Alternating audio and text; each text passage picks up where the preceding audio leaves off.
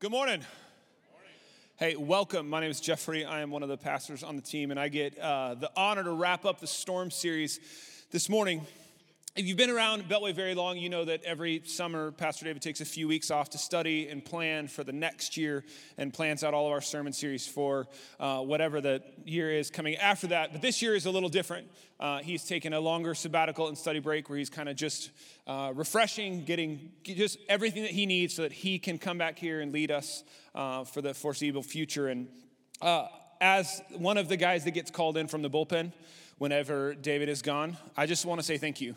Uh, the last week before he left, he got up here and he asked if people would just stay engaged. And I have, it has been such an honor that you would stay engaged. Uh, I know I'm not David. I'm prettier and I dress a little bit better, but I'm not him.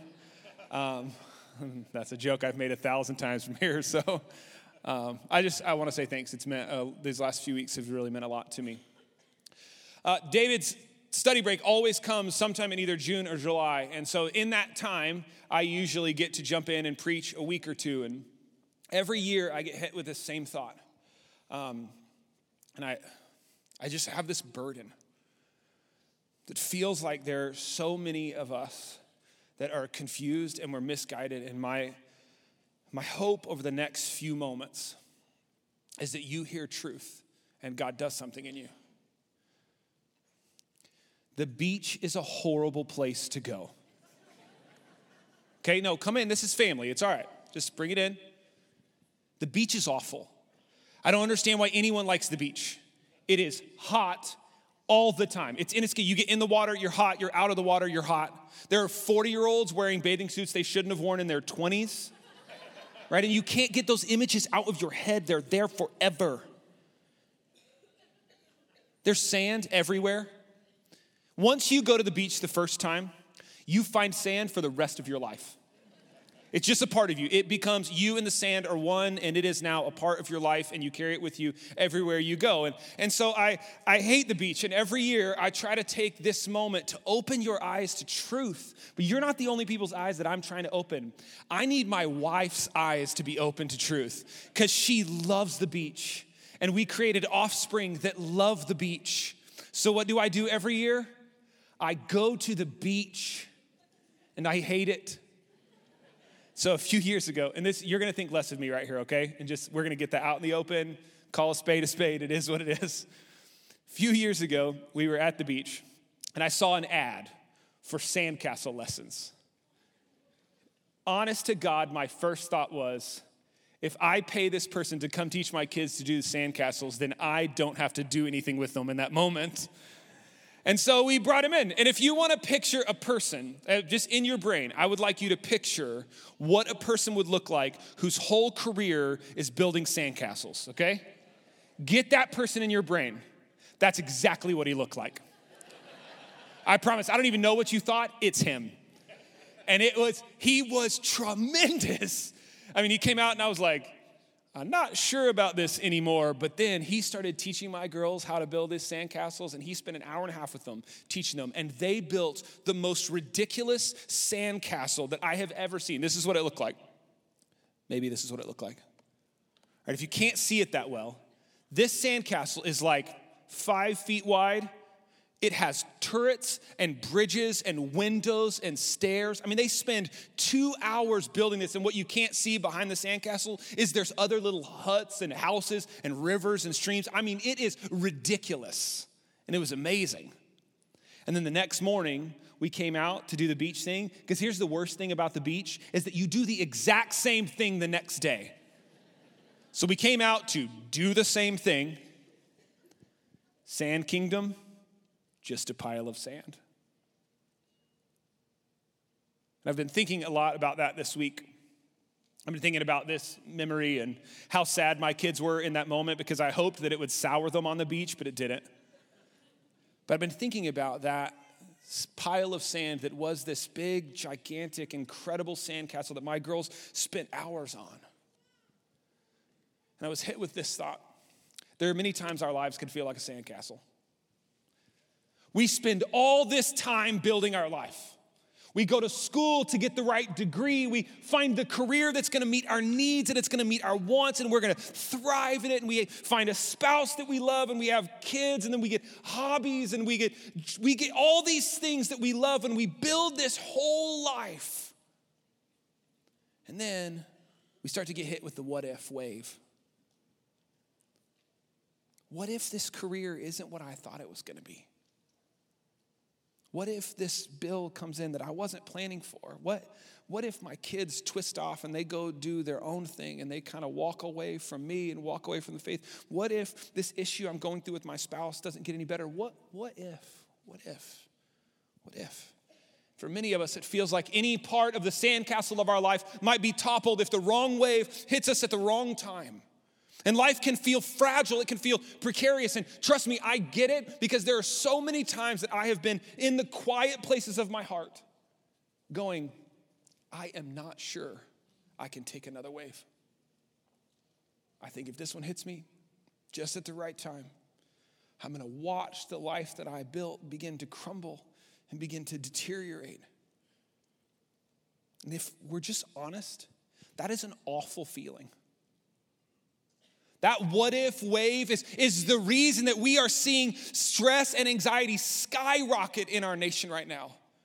And I'm not talking about the anxiety, the clinical thing that doctors can be a part of and help give us medicine to help. I love that we have medical professionals that can deal with that, and people I love and care for so much are on medicine because it's clinical anxiety. I'm talking about the what if anxiety.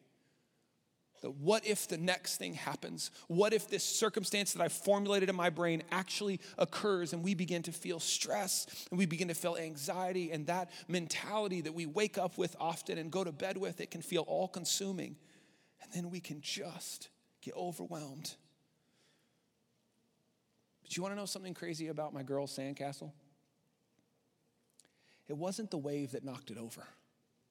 That was the final straw, but it wasn't actually the wave that was the problem. Built the right way, that sandcastle could have lasted a long time. At many of these beaches, they do these sandcastle competitions and they'll build these huge sandcastles that'll last weeks and months and they'll be able to weather anything that might happen. You know why? Because what they're built on is actually made to withstand anything. For my girls, it wasn't the problem was not the wave, the problem is that the tide began to come in and pick away at its foundation because its foundation was just sand. And so it would just keep licking away at the foundation, and then all of a sudden, just one little wave, because of what it was built on, could knock the whole thing over.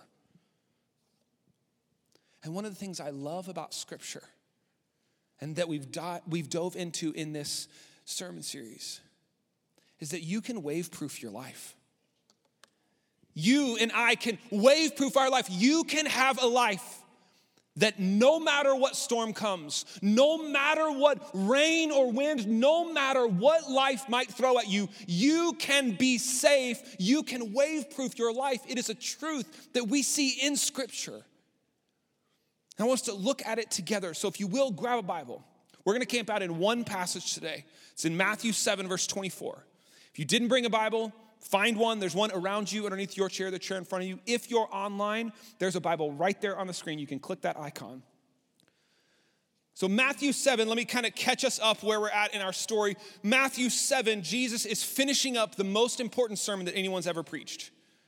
At the beginning of Matthew 5, which is the beginning of the Sermon on the Mount, Jesus sees a crowd and he begins to preach.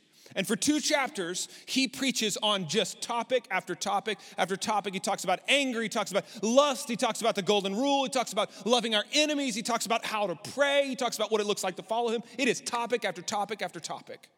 If you've never read the Bible and you want to know a good place to start, Matthew 5 through 7 is the single most important sermon anyone ever gives, and it is incredible. It'd be a great place for you to start. He just hits thing after thing after thing after thing.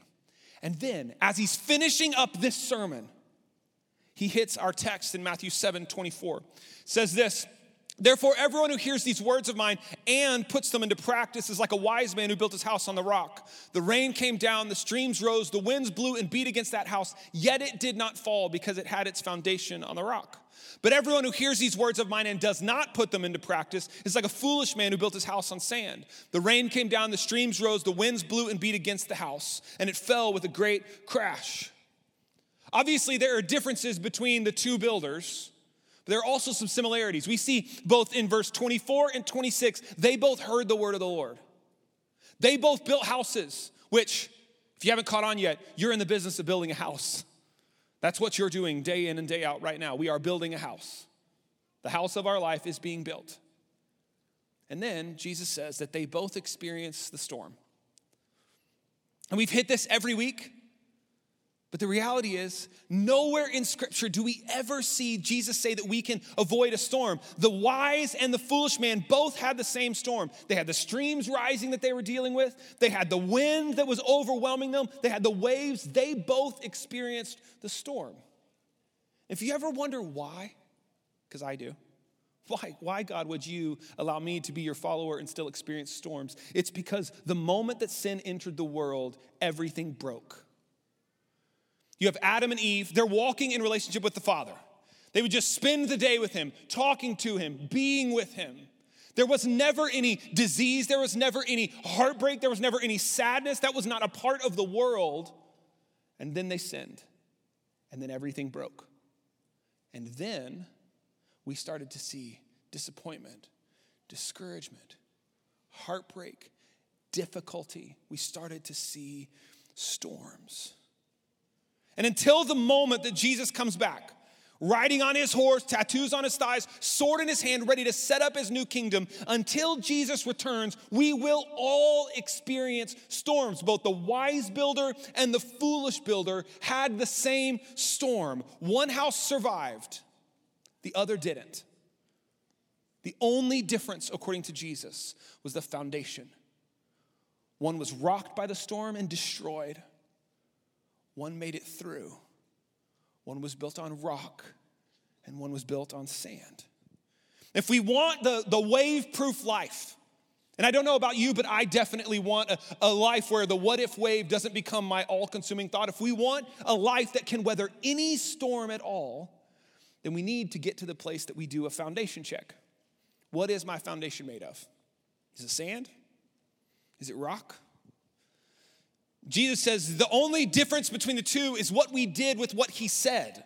Everyone who hears these words of mine, so he heard him, and does not put them into practice is like a foolish man who built his house on sand. The rain came down, the streams rose, the winds blew and beat against the house, and it fell with a great crash. When we read that, it's easy for us to go, What dummy would build a house on sand?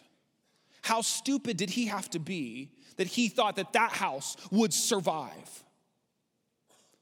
You want to know the truth, I think it is far easier for us to build a house on sand than we would ever imagine. And I think it's easy for us to do it without even realizing that we're doing it, especially here in Abilene. Now, I love this city. I have been here for since I was 17, so a good long time at this point.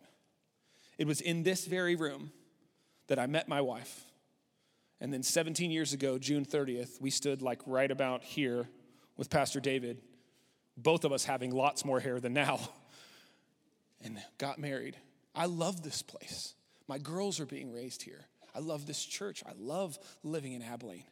I could use some more restaurants. We're not very good drivers, and Buffalo Gap might be the end of me, but other than all those things, this is an incredible, incredible place. But if we're honest, being a Christian in Abilene is so easy. It's not like you, you've got believers in California or New York or foreign countries that if you call yourself a Christian, it is an ostracizing thing that you are looked at differently. Here in Abilene, it's almost the norm to just do the Christian thing, to just have a quote unquote faith.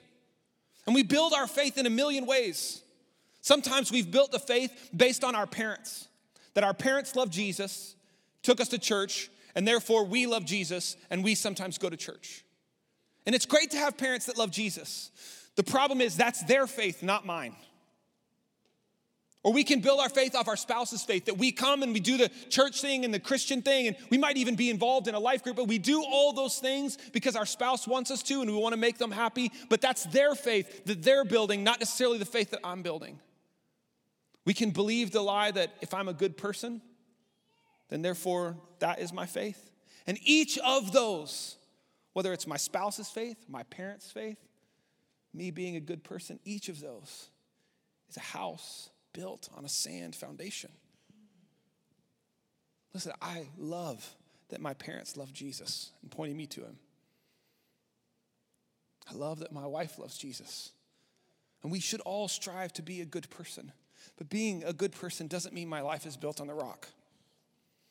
It doesn't mean that I am a follower of Jesus. And this is a hard truth. I, I recognize it. But in, in Abilene, it's easy for us to just kind of get numb to what it really means to be a Christian. And if our foundation is anything other than Jesus, it is sand, and we are susceptible to every storm of life. I think we've seen that over this last season. If you look at the big C church, not, not Beltway, but like the big church, there's a movement going on right now called deconstruction. And in deconstruction, if you haven't heard of it, people are taking their faith, the life that they had built, the faith that they had built, and they're stripping it all the way down and seeing what's left. And inevitably, what's left is nothing.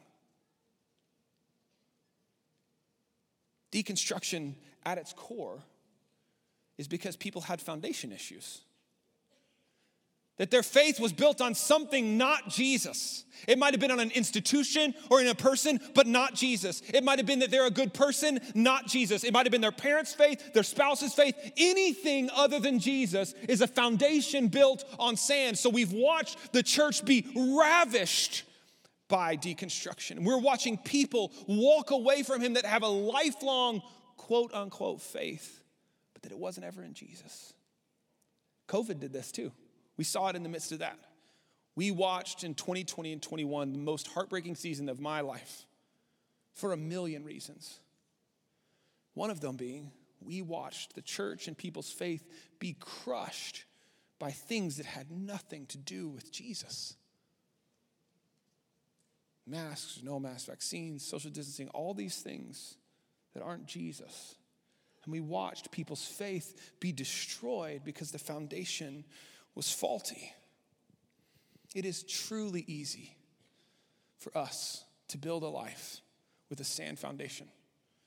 It's easy for us to hear the words of Jesus and not do them. But I don't want a sand foundation. In my life, I don't want that at all, and I don't want it for you. I want us to know what it's like to feel confident and secure that no matter the storm, I'm going to be okay because my foundation was on the rock. And Jesus says, This is how we do that. Therefore, everyone who hears the words of mine and puts them into practice is like a wise man who built his house on the rock. The rain came down, the streams rose, the wind blew and beat against the house, yet it did not fall because it had its foundation on the rock. Jesus says, Here's the key hear what I'm saying and then do it. A faith that can withstand the storm is built on one thing hearing the words of Jesus and then doing them, following through with what he said. It's easy for us to go, well, then you're saying that my faith has to do with my works. Is that, no, no, no, no. That's not what I'm saying at all. I'm saying a byproduct of truly hearing the words of Jesus is action. We cannot possibly hear what he commands and then not do them. If we do that, then we build a sand foundation. To hear his words and, and not have them spur us onward makes no sense. James says it like this But be doers of the word and not hearers only, deceiving yourselves. For if anyone is a hearer of the word and not a doer, he is like a man who looks intently at his natural face in the mirror. For he looks at himself and he goes away and at once forgets what he looks like. James says, You know how crazy it is to hear the words of God and not do them? It's like a man who looked at his own face in the mirror, turned around, and forgets what he looked like. That makes no sense. You have to hear it and then do it. It's not just coming to church, it's not just your spouse's faith, it's not being a good person. At its core, it's not even just reading the Bible, it is hearing what he says and then acting on it. And if that's the case, you know what it's going to happen in our life? Things are going to look different. Because when we read in scripture and it says, hey, you, there's a call to tithe, to live off 90% and give 10% away, we can read that. That's one thing. It's a whole different thing to then act on it. And that can feel daunting. You know why? Because in our brains, we go, how can 90% be better than the 100% I had before? Except we remember it is Him that offered all of it anyway, and 90% uh, with Him is better than 100% without Him. But it's hearing what He said about tithing and then acting on it. Maybe it's the, the part when He talks about time and how we each were created to do life together that you are you are needed and people need you and you need people that iron sharpens iron, so one man sharpens another. That how bad would it be for one person to fall down and not have a brother there to pick him up? It's we read that and then we go, well, that's well and good, but then we have to say yes to it. And it might be getting involved in a life group. You know what saying yes to a life group might mean? No to other things. It might be no to that extra kids activity, no to that hobby, no to that thing that you want to do, no to being a part of the board, so that you can say yes to the action that Jesus called you to. Yes, it's one thing to hear, it's a whole different thing to do and a whole different thing to act. Might mean we use our words differently because what he tells us in his scripture is that our words have the power of life and death. So then we get to choose I heard that. Will I do anything with it? The next time I'm talking about somebody on the different political aisle, will I choose to speak life or not? And I am more convinced than I've ever been in my whole life that one of the primary areas the church is building a sand foundation is what we say and how we say it. When people look at the church and they go, Well, what is that? And they see and hear what we're saying, we're missing what he said and then acting on it. Our words have the power of life, that requires action.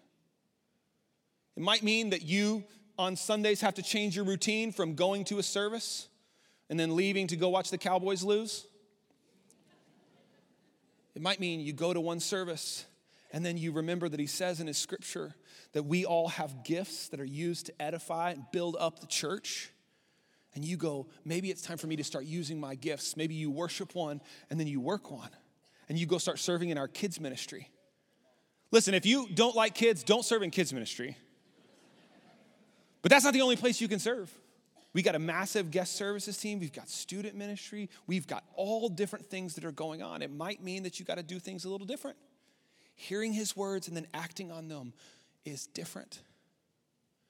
Maybe today it's time to hear his word, calling you to say yes to him for the first time. That's going to take action. Will it change things? Absolutely. I cannot tell you for sure what it will look like for you. What I know from Matthew 7 24 through 29 is that one said yes to the action, and one heard and did nothing. One had a solid rock foundation, and one had a sand foundation. And when that storm hit, only one survived, and it was the one who heard and did.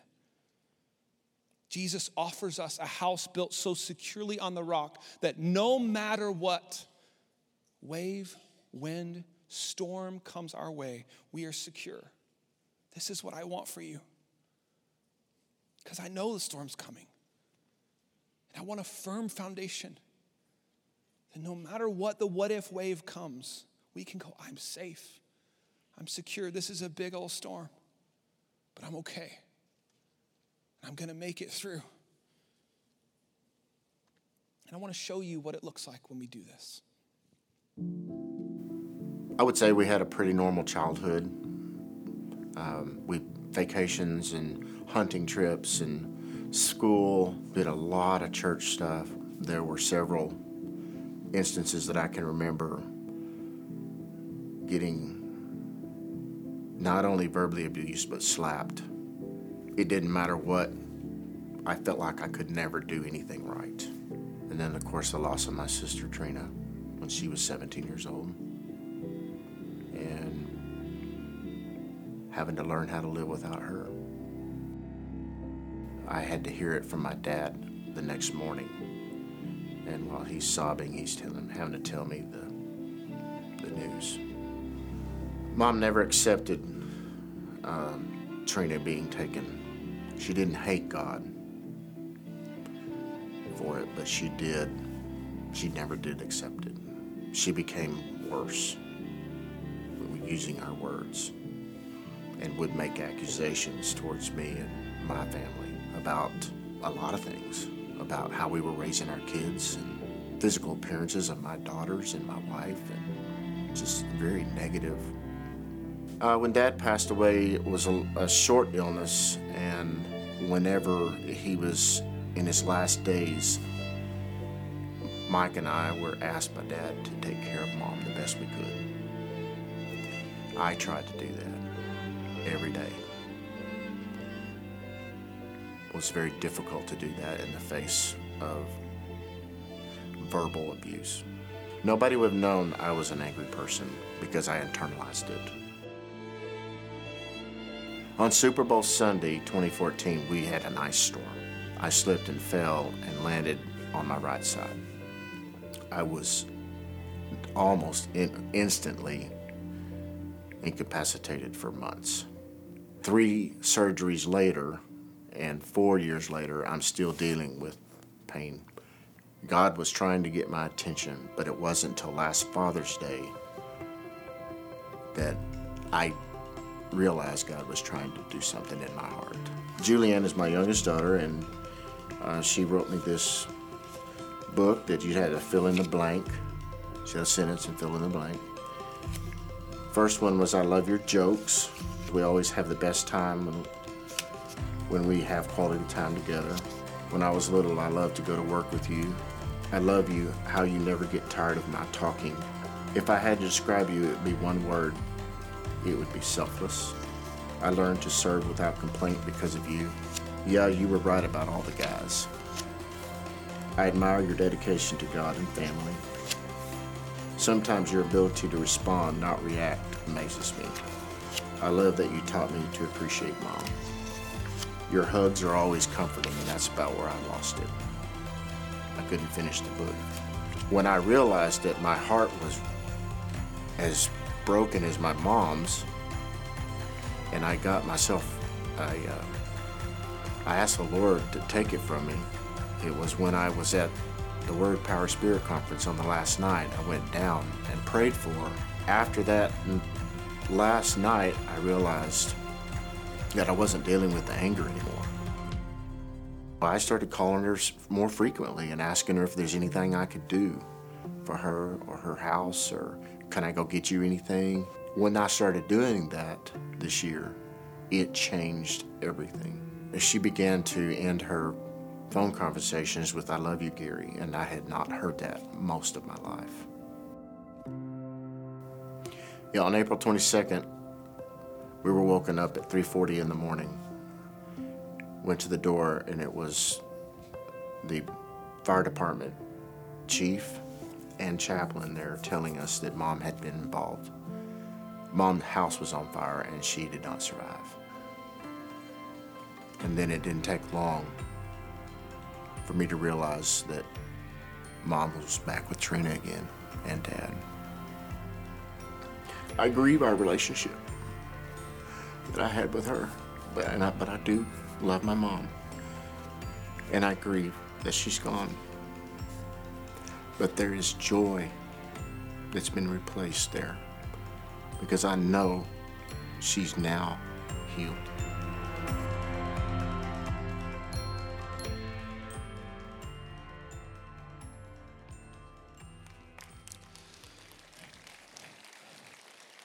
So that man is my father in law. I've known him since I was 17. He doesn't even hit at all. He's gone through storms. His little sister Trina, he talked about, she passed away on Treadaway in North 10th when she was coming home from Abilene High's homecoming. She was in high school. She got hit by a fire truck. And then him and my mother in law lost their first home when my wife was a baby to a house fire. And then Gary had that fall that he talked about, and it gave him numbness in his hands for months and months and months and he's in construction, so that makes things difficult. And then he had another fall that did the same thing. And he talks about his relationship with his mom.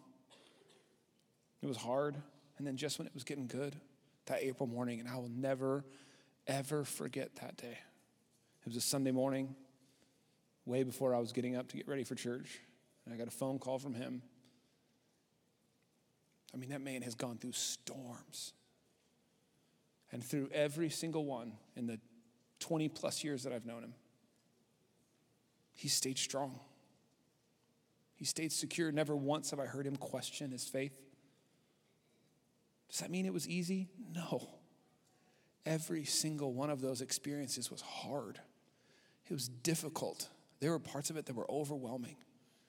But never once did Gary waver because his foundation was in Jesus and in all that he had for him. So he was safe and he was secure. And that's what I want for each of us. I would never wish what's gone on in Gary's life on anyone that I know. But if I can't avoid the storm, I want to know how to stay secure in the middle of it. If it's unavoidable, if it's to come no matter what, I, I want to know how I cannot be overwhelmed and have my world destroyed. I want to stay safe and secure, and I want that for you. And if I could stop every storm from hitting you, I would. I know many of your stories. I know the difficulties with your kids, struggles in your marriage or your job. If I could snap my fingers and everything would go away, it would all be better. I would. I'd do it in my own life. One beautiful thing that I've seen in people's lives over the years is that when we hear his words and we do them and we build a solid rock foundation on Jesus, then whenever those storms come, all they do is they cause us to lean into Jesus even more because he's the one who made us secure. So we lean into our foundation. He's the one that made us safe. So we lean into his comfort. He's the one who did all of it anyway. So we just lean into our Savior, who is the one who gives us a solid foundation. And so today, there's an opportunity for us to do a foundation check. And there are some of you, as I was writing this sermon, I felt this burden of knowing what it's like to feel like, what if the next wave hits? There are some of you that I think your whole foundation is sand. And my heart breaks for you because I know how overwhelming that can feel. I know that that can be a desperate place. And I know that in Him alone is life. In Jesus alone is hope in hopeless situations. In Christ alone is peace in circumstances where it feels like peace would be impossible. In Him alone is a firm foundation. And look at me if your foundation is sand, He is for you. And He desperately wants you to have the life that He has for you. We do not have to settle for a sand foundation when the cross offered us a solid rock foundation. And if your foundation, as you think about your life, is sand, the invitation this morning is Jesus. And maybe there are those of you in here who've said yes to Jesus. You've been following him. You kind of built your foundation on the rock. But then you've noticed that Maybe there's some sand creeping in. I think foundation, foundation checks should be routine maintenance in the life of a believer because it's easy, just like that tide came in and started licking away at the girl's foundation and then it was just the wave that knocked it over. It's easy for in our life to have little things and little things and little things eat away at the foundation of our life. And then all of a sudden we look up, never having made any decision to build our foundation on sand, and realize I've done it all on my own. I, I got to the place that I was just relying on me. And there are those of us in here today who need to do some foundation repair.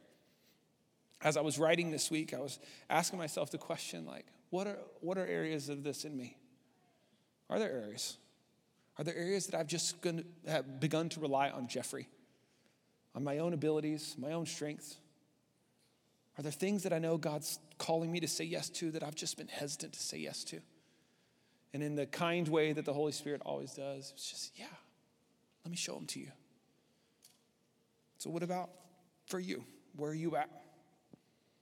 As you think about your life, and what's going on day in and day out? Are there areas that you've allowed sand to creep in? You've begun to rely on you and not him. You've begun to trust you and not him. Maybe there's an action you know he's calling you to take, but you've been hesitant to take it. Is that, if that's where you're at, then we've started to build a little bit of a sand foundation. And the invitation for you this morning is to say yes to trusting him anew, to say yes to the actions that he's calling you to take.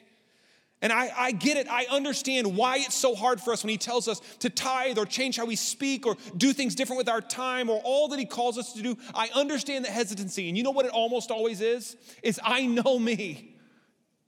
I know my own strength. I know my own failures. I know that you're calling me to something crazy. I can't do that.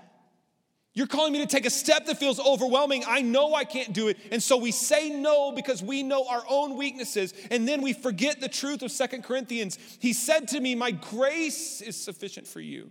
For my power is made perfect in weakness. Therefore, I'll boast all the more gladly of my weaknesses, so that the power of Christ may rest upon me. For the sake of Christ, then, I am content with weaknesses, insults, hardships, persecutions, and calamities. For when I am weak, then I am strong. Listen, I get that it can be overwhelming to the yes that he calls us to, but guess what? You were never gonna be able to do it on your own anyway. There are so many times he's calling me to things that I know I could give you a litany of reasons why I would fail, but it is in my weakness that his strength is shown. It is in my own failures that His grace is shown. It is in me that you can see all the ways that God is so much greater. In my weakness, he is strong. For my power is made perfect, he says, in weakness. And for you and I, whenever we run into the yes that he calls us to, to whatever step it might be, and then that storm hits, you know what people go? They don't go, man, Jeffrey's awesome. They ask you, hey, how are you making it through? And you can go, I don't know. How are you surviving this season? I don't have a clue except God. How are you making it? Just Him. In my weakness, His strength shines so great. When we build our foundation on the rock and the storm hits and we survive, it points people to Jesus. Every testimony we share is a testimony of a weathered storm. Gary's testimony that I showed earlier is a testimony of a firm foundation built in Jesus, and he weathers the storm because of it. Rodney Ritter's testimony that I shared a few weeks ago of him losing his dad, watching his dad pass away in the lake, is a testimony of a firm foundation set in Jesus, and he weathers the storm because of it. I shared Laura and Hal Brandenburg's testimony a couple of weeks ago. I talked about it. A testimony of 10 years of infertility. And their testimony is a testimony of a weathered storm that they survived because of Jesus. Whenever we hear the stories about how God showed up and showed off, it always points people to Jesus. So we wanted to give you a resource this week. I know your notes are done. Before you put them away, write this down. youtube.com slash Beltway Park Church on there is testimonies. Because sometimes, you know what, when we're in the middle of that storm and we need to remember that our God's got this, we go to the times that we've seen Him move. So we have testimonies on there of people that have overcome PTSD. Testimonies of people that have gone through series of uh, seasons of infertility. Howell and Laura's testimonies on there. Gary's is on there. Rodney's is on there.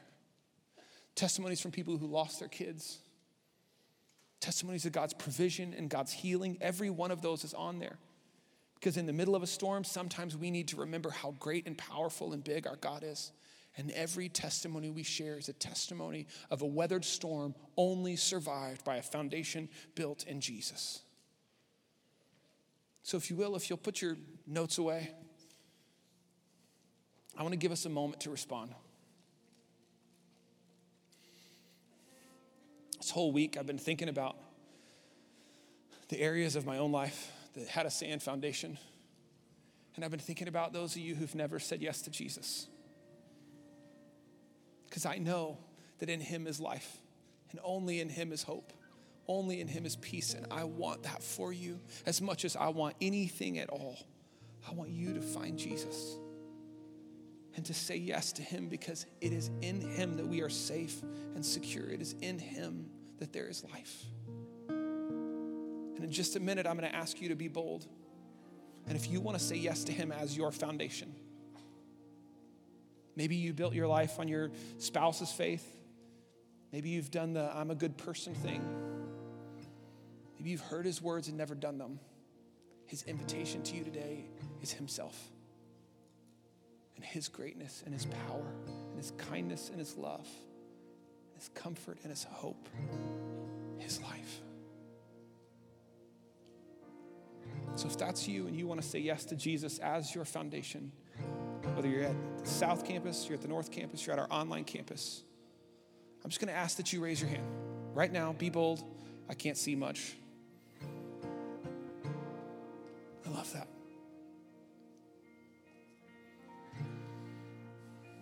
Maybe there are those of you in here who've let the sand creep in. The invitation for you today is to be bold. It's easy for us to turn the other cheek, turn the other, turn our eyes away, and go, you know what? That's a different problem for a different day. That's true, unless that wave hits. And his invitation is to say yes, to trust that through your weakness, through your own failures, he's strong. When we feel weak, his power is made known so great. So be bold enough to say yes to the action he calls you to take. You might need to tell a friend. Sometimes we need to talk about it with other people. That's why we're made to do life with other people. Confess to them, hey, I've been trusting me in this and I need to trust him. Be bold enough to say yes to whatever he has for you. Because a firm foundation in Jesus is so much better than a sand foundation without him. Father, we thank you so much for Jesus. Thank you, God, that we get to be in your presence. God, we thank you for those that raise their hands saying they want to say yes to you forever. God, would we never be numb to the beauty of your saving grace? For those of us who have some foundation repairs that we need to get to, would you allow us to be bold enough to not put them off? Would we trust? that your strength is made perfect in our weakness and say yes to whatever you're calling us to say yes to. Maybe say no to the things that we need to say no to. We want a firm foundation set in you and in you alone. It's in your name that we pray. Amen.